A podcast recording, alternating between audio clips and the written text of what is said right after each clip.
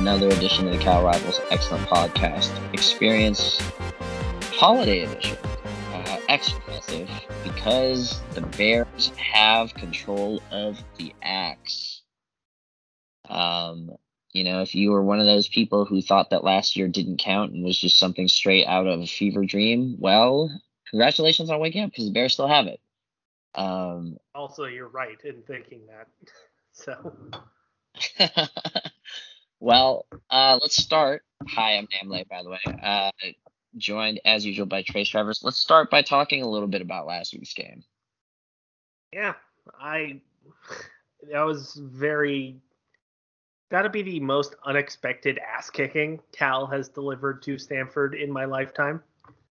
Just I can't remember another game quite like it. Maybe 2008, but even then, that they're different games. I think everything kind of fell into place for this one, and you saw a team that executes well against a team that, quite frankly, did not. Um, historically, um, I looked at some numbers. The margin of victory largest since 2004. Um, I know some people pointed out that they took uh, a larger lead, but the final score uh, in 08 was a bit closer than the 30 point margin this time. So what we're trying to say is uh, historically dominant performance in this matchup for the Cal Bears. Um, a, a, number that they've only reached, I think, three times in the last hundred years, uh, beating Stanford by that much.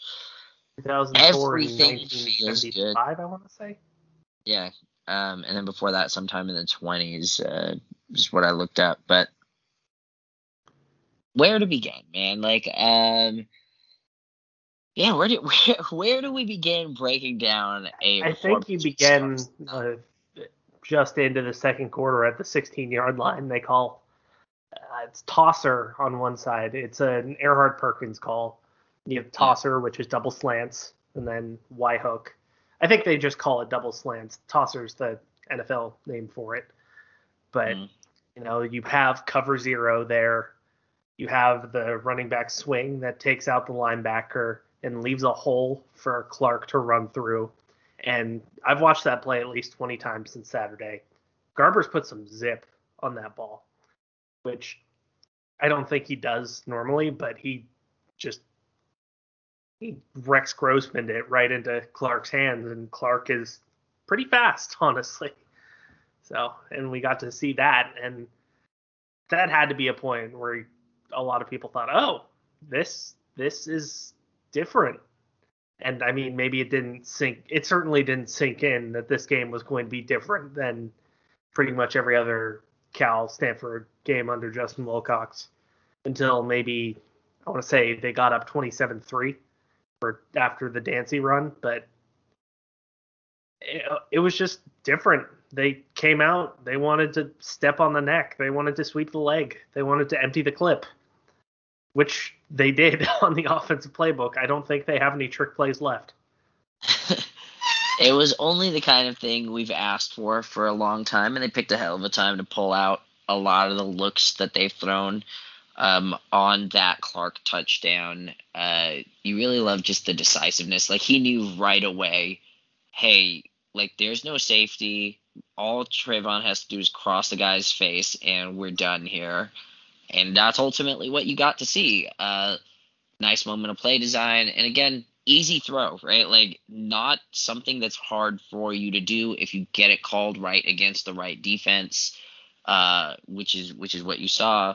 And then obviously everybody notices the bevy of trick plays that were unloaded. You know, you got kind of a pseudo hook and lateral uh, type deal. You got a couple of halfback passes and wide receivers throwing balls down the field. Like it was, you know, for the first half, we first quarter, uh, we might have joked that you know Bill Musgrave is calling plays to troll us directly.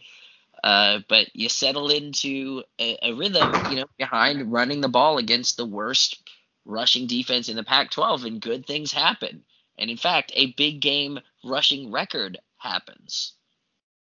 It does, and the most 70 plus yard runs since my parents' TV went out again when Cal was playing Washington State in 2008.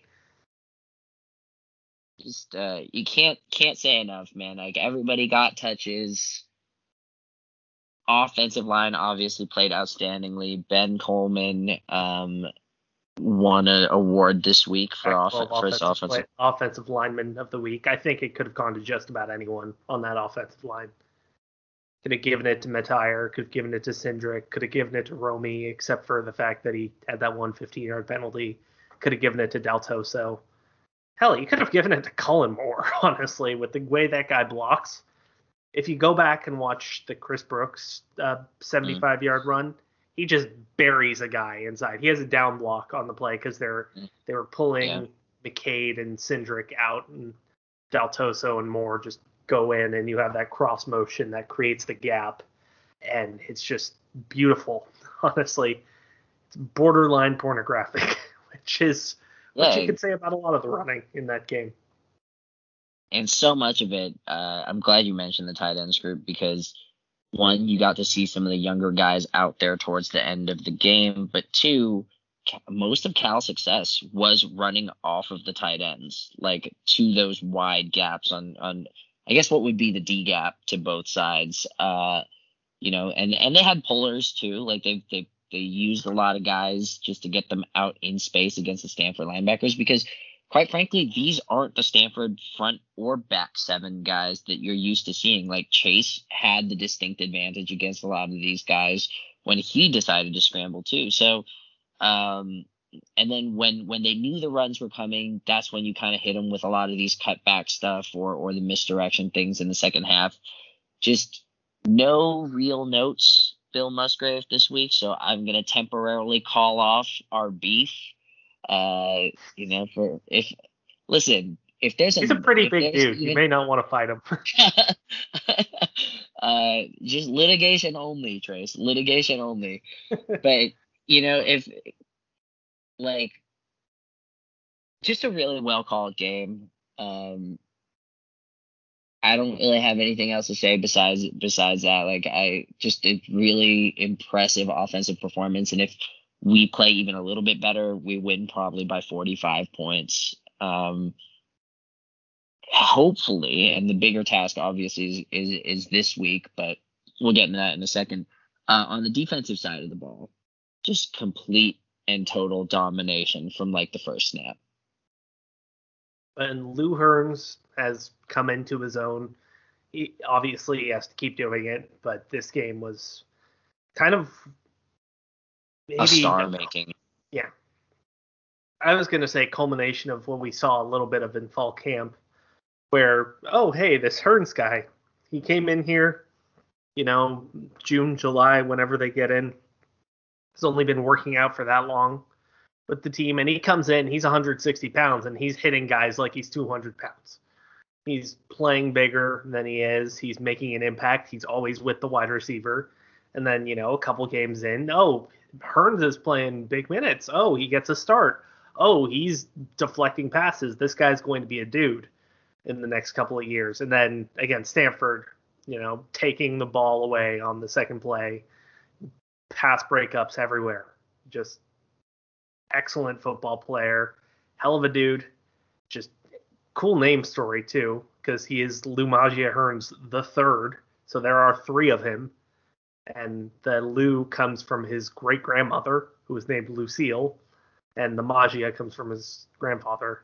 So they have the hyphenated names all the way down, which I thought was pretty sweet. Yeah, that's actually super cool. Um, it's fun to Again, have a unique name.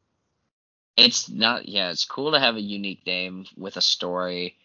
It's cool to be able to come in as a true freshman and immediately dominate in your first big game. And quite frankly, even if and this is this is why sometimes I love being wrong about guys, right? Like when we do scouting is like it's a credit to the team when they develop a player that we UI rivals and our competitors like don't necessarily expect to be a big time contributor. Like that is a credit to the program. Like I love just as much as I love being able to say, "Oh, we spotted out Brett Johnson ahead of time. Like we knew Jeremiah would be a player, right?" Like and and so on and so forth. programs really thrive when they can create unexpected players. Like uh, Lu, I think the reasonable projection was he's going to compete for the slot. He's going to be a really good guy there because that's kind of some of the stuff that he played at DLS and he was uh, or you know like his frame like would would would lead you to think that way and it doesn't matter. Like right now he's 165 pounds and he's keeping pace with everybody in the pac 12 like the bears have gotten dramatically better uh in the back in the in the back end and they're getting better every single week. I think there's a lot of guys you can say that about like who expected Daniel Scott to be as good as he is? Like he had the one play where it was an alert due to the Stanford motion. He immediately run blitzes, gets Austin Jones in the backfield. Nate Rutchena led them in tackles and was pretty much everywhere. You know, Bimage, he didn't do as much this game, but again, is another guy you really didn't expect too much of based on his prior performances. They've done a good job at developing guys as the season has gone along so many of them. Like even if you thought that guys could be contributors, right? Like you and I looked at Nate Rutchena and we're like, well, this is an automatic take. Like figure out what to do with him. And if you had asked me before the season, is Nate, yeah, like is Nate Rutchena probably going to be a starter by the big game?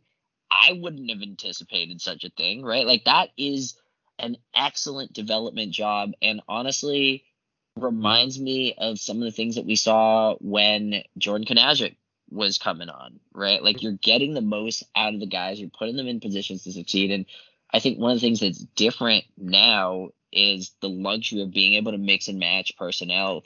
Uh, whereas in previous years, you could only play two inside linebackers, right? And they would take most of the snaps. And um, now you have kind of bigger guys, you have quicker guys, you have thicker guys that you can kind of slide around as necessary. And and one guy that I want to highlight here is you know, I've been on the hey, Mo Iosefa is going to be a player for us this year. Uh, and first half he was. Not, and the first in the first half he was, and he's getting better literally every week as well. Uh, cannot say enough about like even if the season's outcomes haven't all been ideal. Um, the, and yes, they are playing teams that aren't particularly good as of right now um, this Cal defense is is really coming into itself uh, late in the year, and if they finish out the next two games with wins, that defense and obviously like the improved play on the offensive end and the execution is going to be part of why. Exactly.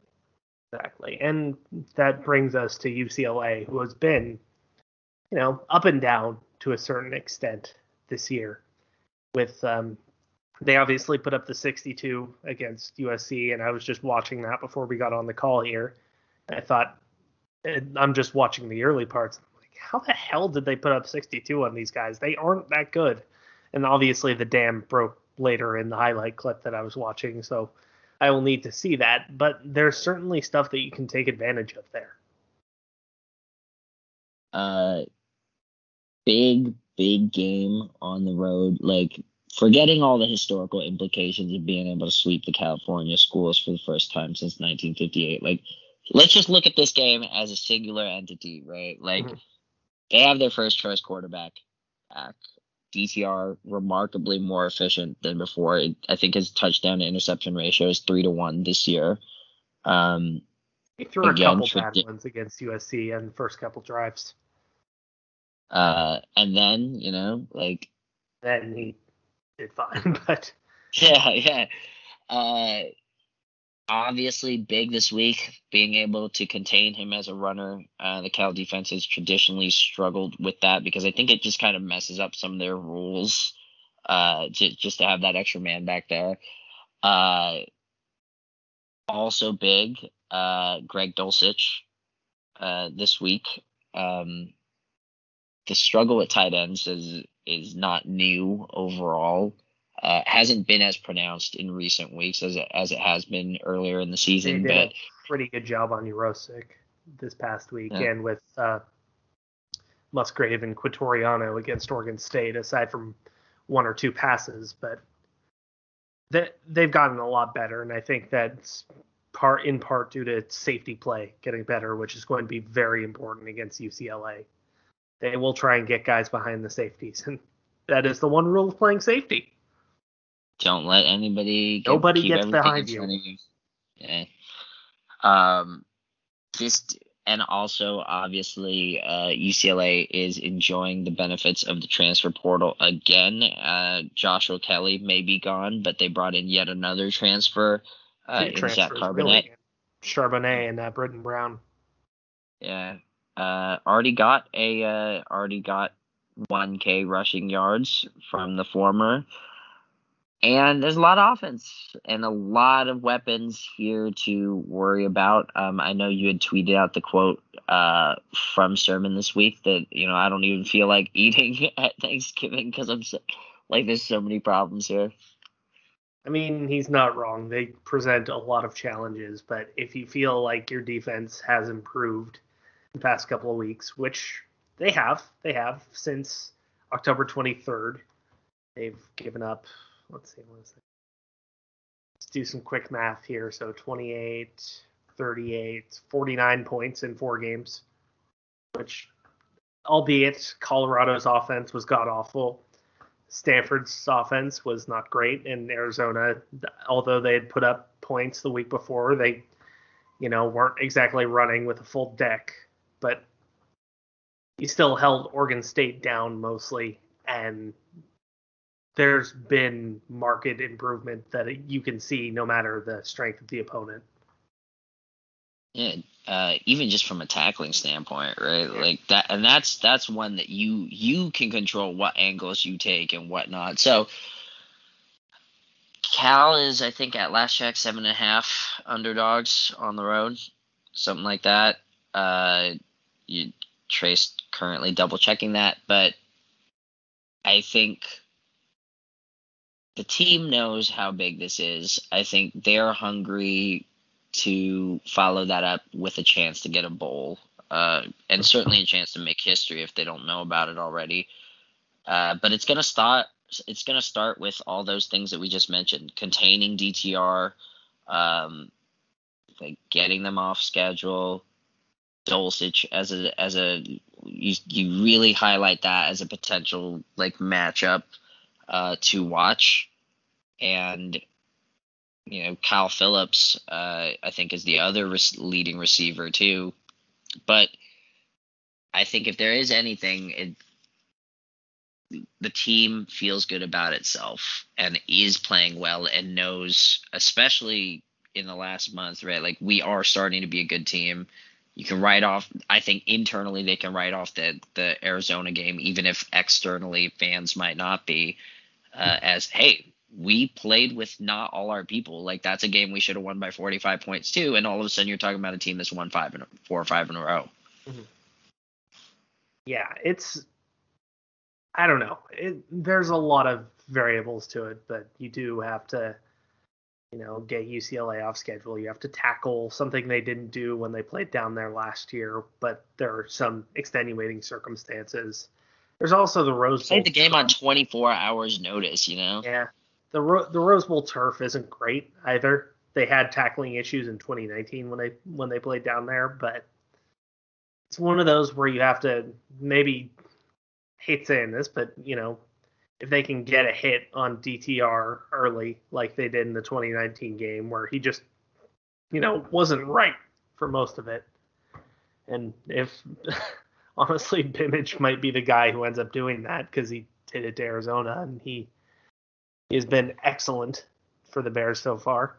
But I think offensively, you'll need to just contend with a lot of pressure as is going. I know there's a lot of people, a lot of UCLA fans who don't like as or Jerry Azzinaro, and you know they haven't been the best at containing the pass. They're the worst pass defense in the conference, but it's not for lack of knowledge that Jerry Azzinaro hasn't succeeded too much. He's a guy who knows a whole hell of a lot, and all of his players at Cal while he was here certainly respected him. But he's going to be coming with something. If Cal gets into third and long, they're going to face six and seven man pressures, and Garbers has to be ready for that. He has to know where he can throw to. He he's done a great job of extending plays and finding guys on the sideline. There was one in particular early where he found Crawford while moving to his left that I thought was particularly impressive. So there's that edge to it too. They'll bring uh, a lot of their nickel safety type players on blitzes. Montrez Knight has like Montrez seven Knight and a half late tackles for loss. Yeah. Yeah, Knight is he he was big for them last year and he will be big for them again this year. Um, overall, like they're gettable in the sense that they will give up some plays, but they will make a few too. Uh, UCLA has a positive uh, turnover ratio. They are one of the leaders in the conference in tackles for loss right now. Um, but it's another big week for the Cal offensive line, um, especially when they if they're planning on lining up into their 12 and 13 personnel. Um, Which they will. How how you're going to both max like how are you going to both protect, but also offer some options to get rid of the ball, maybe break a tackle, maybe get into space. Uh, I would expect and hope for, especially again as in an underdog situation, that you're going to do a few things to try to control the game early, um, and then open it up from there. Helps. They ran a lot of play action last week as well from that 13 personnel. You saw that wide delay package at handful of times, including on fourth and one, and on the uh, to a certain extent on the play action to Brown or Brooks on the goal line. So they will they will break that out quite a few times, and you know I'm I'm a big fan out of throwing out of 13 personnel. The old uh, Frank Reich of the Colts, that's what he does well. Yeah. So should be fun. It's it's a big one. I mean, nobody wants to go into senior night next week against USC like not having a chance to play for anything significant. You could argue that this is not the situation they were supposed to be in. Um, but ultimately, you got one more shot to redeem yourself and and and to make sure that that's not the case. Like, I would be very shocked right? Like if the team wasn't coming out like firing on all cylinders, like that would be a really, really bad sign mentally. Uh, if this was some sort of trap game, but I think Wilcox ha- has done a really good job with the locker room um, across a set of circumstances that, again, some are in his control, some are not. But either way, like all those guys will continue to fight for him, love him as a coach. Uh, so I expect the Bears, no matter what the situation is, like to come out hard on Saturday uh, and to play to win because they have one more chance after that to to make something of this year still. And I want to add, I've seen elsewhere saying that Cal could maybe get into a bowl at five and seven. That's not the case. The Pac-12 a couple of years ago made it so that you have to at least be bowl eligible six and six to go to a bowl. So.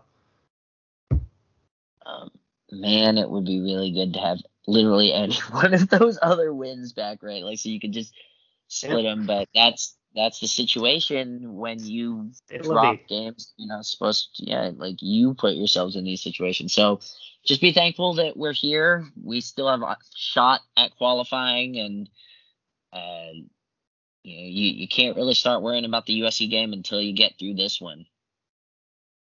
It's um, a week to be thankful as well. So Speaking of which, uh, Jeff Tedford, I feel like we should maybe do a couple of minutes talking about Jeff Tedford.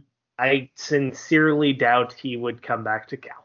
Let me put that out there right now. Um, the desire for the fan base is certainly there. Um, but you know, if I know some people have been making the point like maybe he shouldn't be coaching, but if he has talked with his medical professionals and decided that that's what he wants to do. It's it's his life, you know. Like Urban Meyer probably shouldn't be coaching, and yet here we are. Uh, you know, like I wish the very best for him. If there's like, I, if there's a spot for him here, it'd be really cool to get him in as offensive analyst. I doubt that Bill Musgrave would suddenly disappear for for Tedford to come back and I've heard some talk from the Washington side that they'd like to bring him in. Um, you know, we'll see, but just I would be really like just I hope he's happy and I hope he's healthy and I hope he continues to have success. If it's not here, unless he lands in conference, then it only when he's not playing us. I guess my thing is I I got a bit of a front row seat to the end of the Tedford era, and mm-hmm. I, you know, you kind of got to see how much he fell at the end of that, health wise and just team wise, everything had kind of been lost. And while, you know, I do to a certain extent think that he would have had a much better 2013 than what we ended up getting, I just, it just didn't work. And I don't, I don't necessarily know if repeating that is the best thing in the future if Justin Wilcox happens to go anywhere else, which honestly I don't think will happen at this point. I could very easily be wrong. I'm wrong about a lot of things, wrong about at least five things every day. But it's it's going to be interesting for him coming back. There's a thought that if Kalen DeBoer takes the Washington job, he could come back to Fresno State too, which would probably be a good fit for him as well. At the end of the day, I don't know.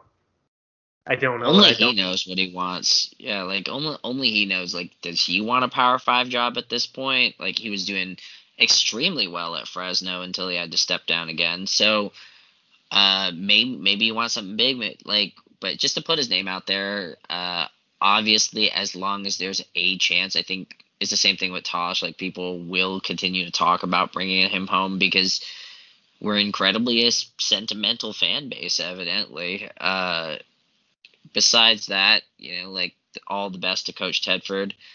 Um, we didn't. We've stopped doing shout outs for a while, but uh, what, so I have two questions before we wrap up the pod here. Uh, one, Thanksgiving plans tomorrow. Deep fry a bird, drink PBR, play. Try to teach my nieces how to play ping pong. It didn't go that well when I was there Sunday, so We'll work on it. I, I also have a pie to bake tonight, so that'll be interesting. Excellent. How about yourself? Wait, what kind of pie? It's uh, since uh, Kylie is vegan, I'm baking a vegan pumpkin pie. So excellent. I'm just gonna test uh, it first. On our end, I'm with Allie's family. Uh, just gonna be a normal, simple Thanksgiving. Um, you know, nobody's heavy into sports, so it's not like we'll be doing the football thing or a turkey bowl. But um, it's good. It's good. I've been doing the rounds this week, so I'm I'm I'm doing all of my official visits with family. You know, I, I still have one more OV after this. uh, one play. So this is my other one. One player you are, or maybe a couple of players that you want to shout out that you're, or things uh, in the Cal community that you are thankful for as we head I mean, into this holiday Mike season. Mike shouted out the Cal Rivals message board, and I still. Oh, he directly said, "Oh wow."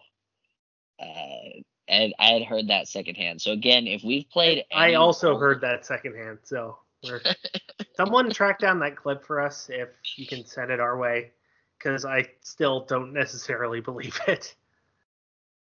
Look, that means that there's a non-zero chance you and or I or Captain Ted, etc., have influenced uh, the play calling even one fraction of a degree. Hey, so this is going on my CV. Just, just so you know, like defeated uh, Pat Fitzgerald outraised Alabama, like ha- played a minuscule role in defeating Stanford once.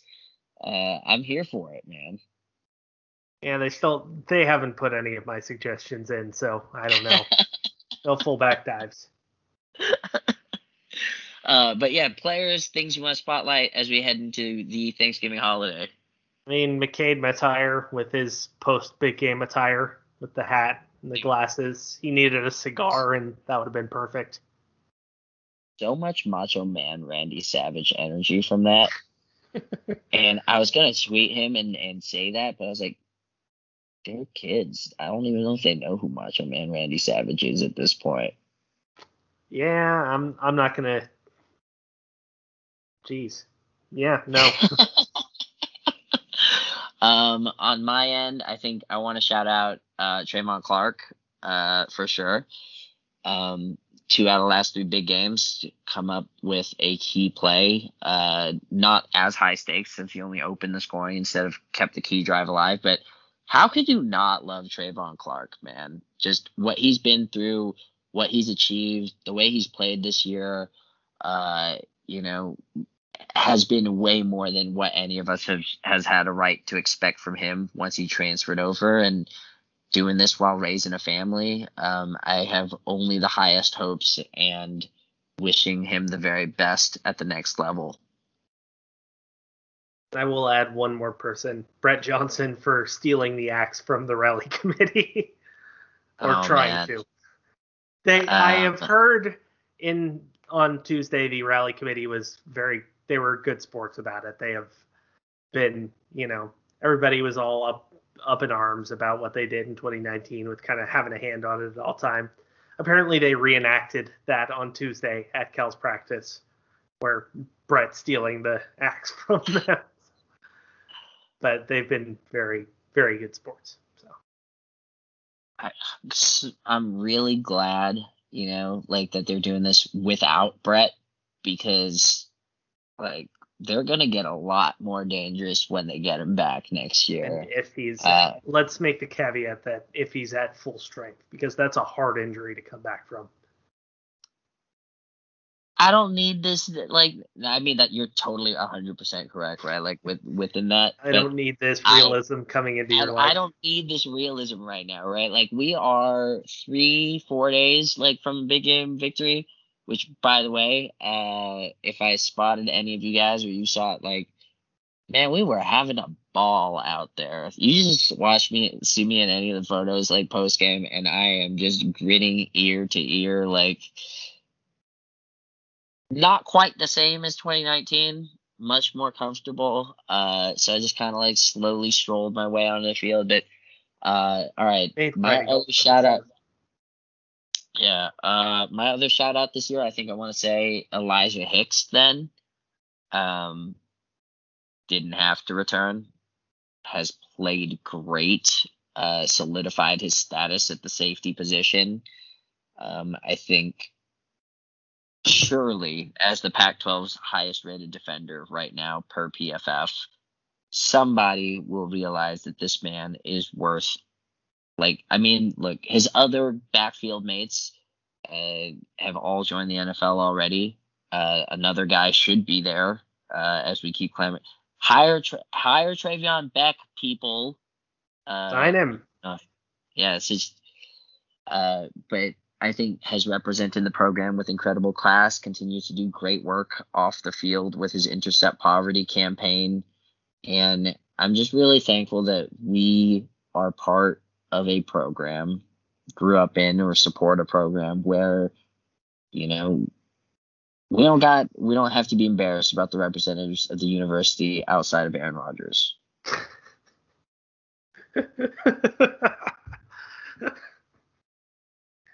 I should have seen that one coming because I, I I did basically the exact same thing when I was on the Sirius Pac-12 channel the other day.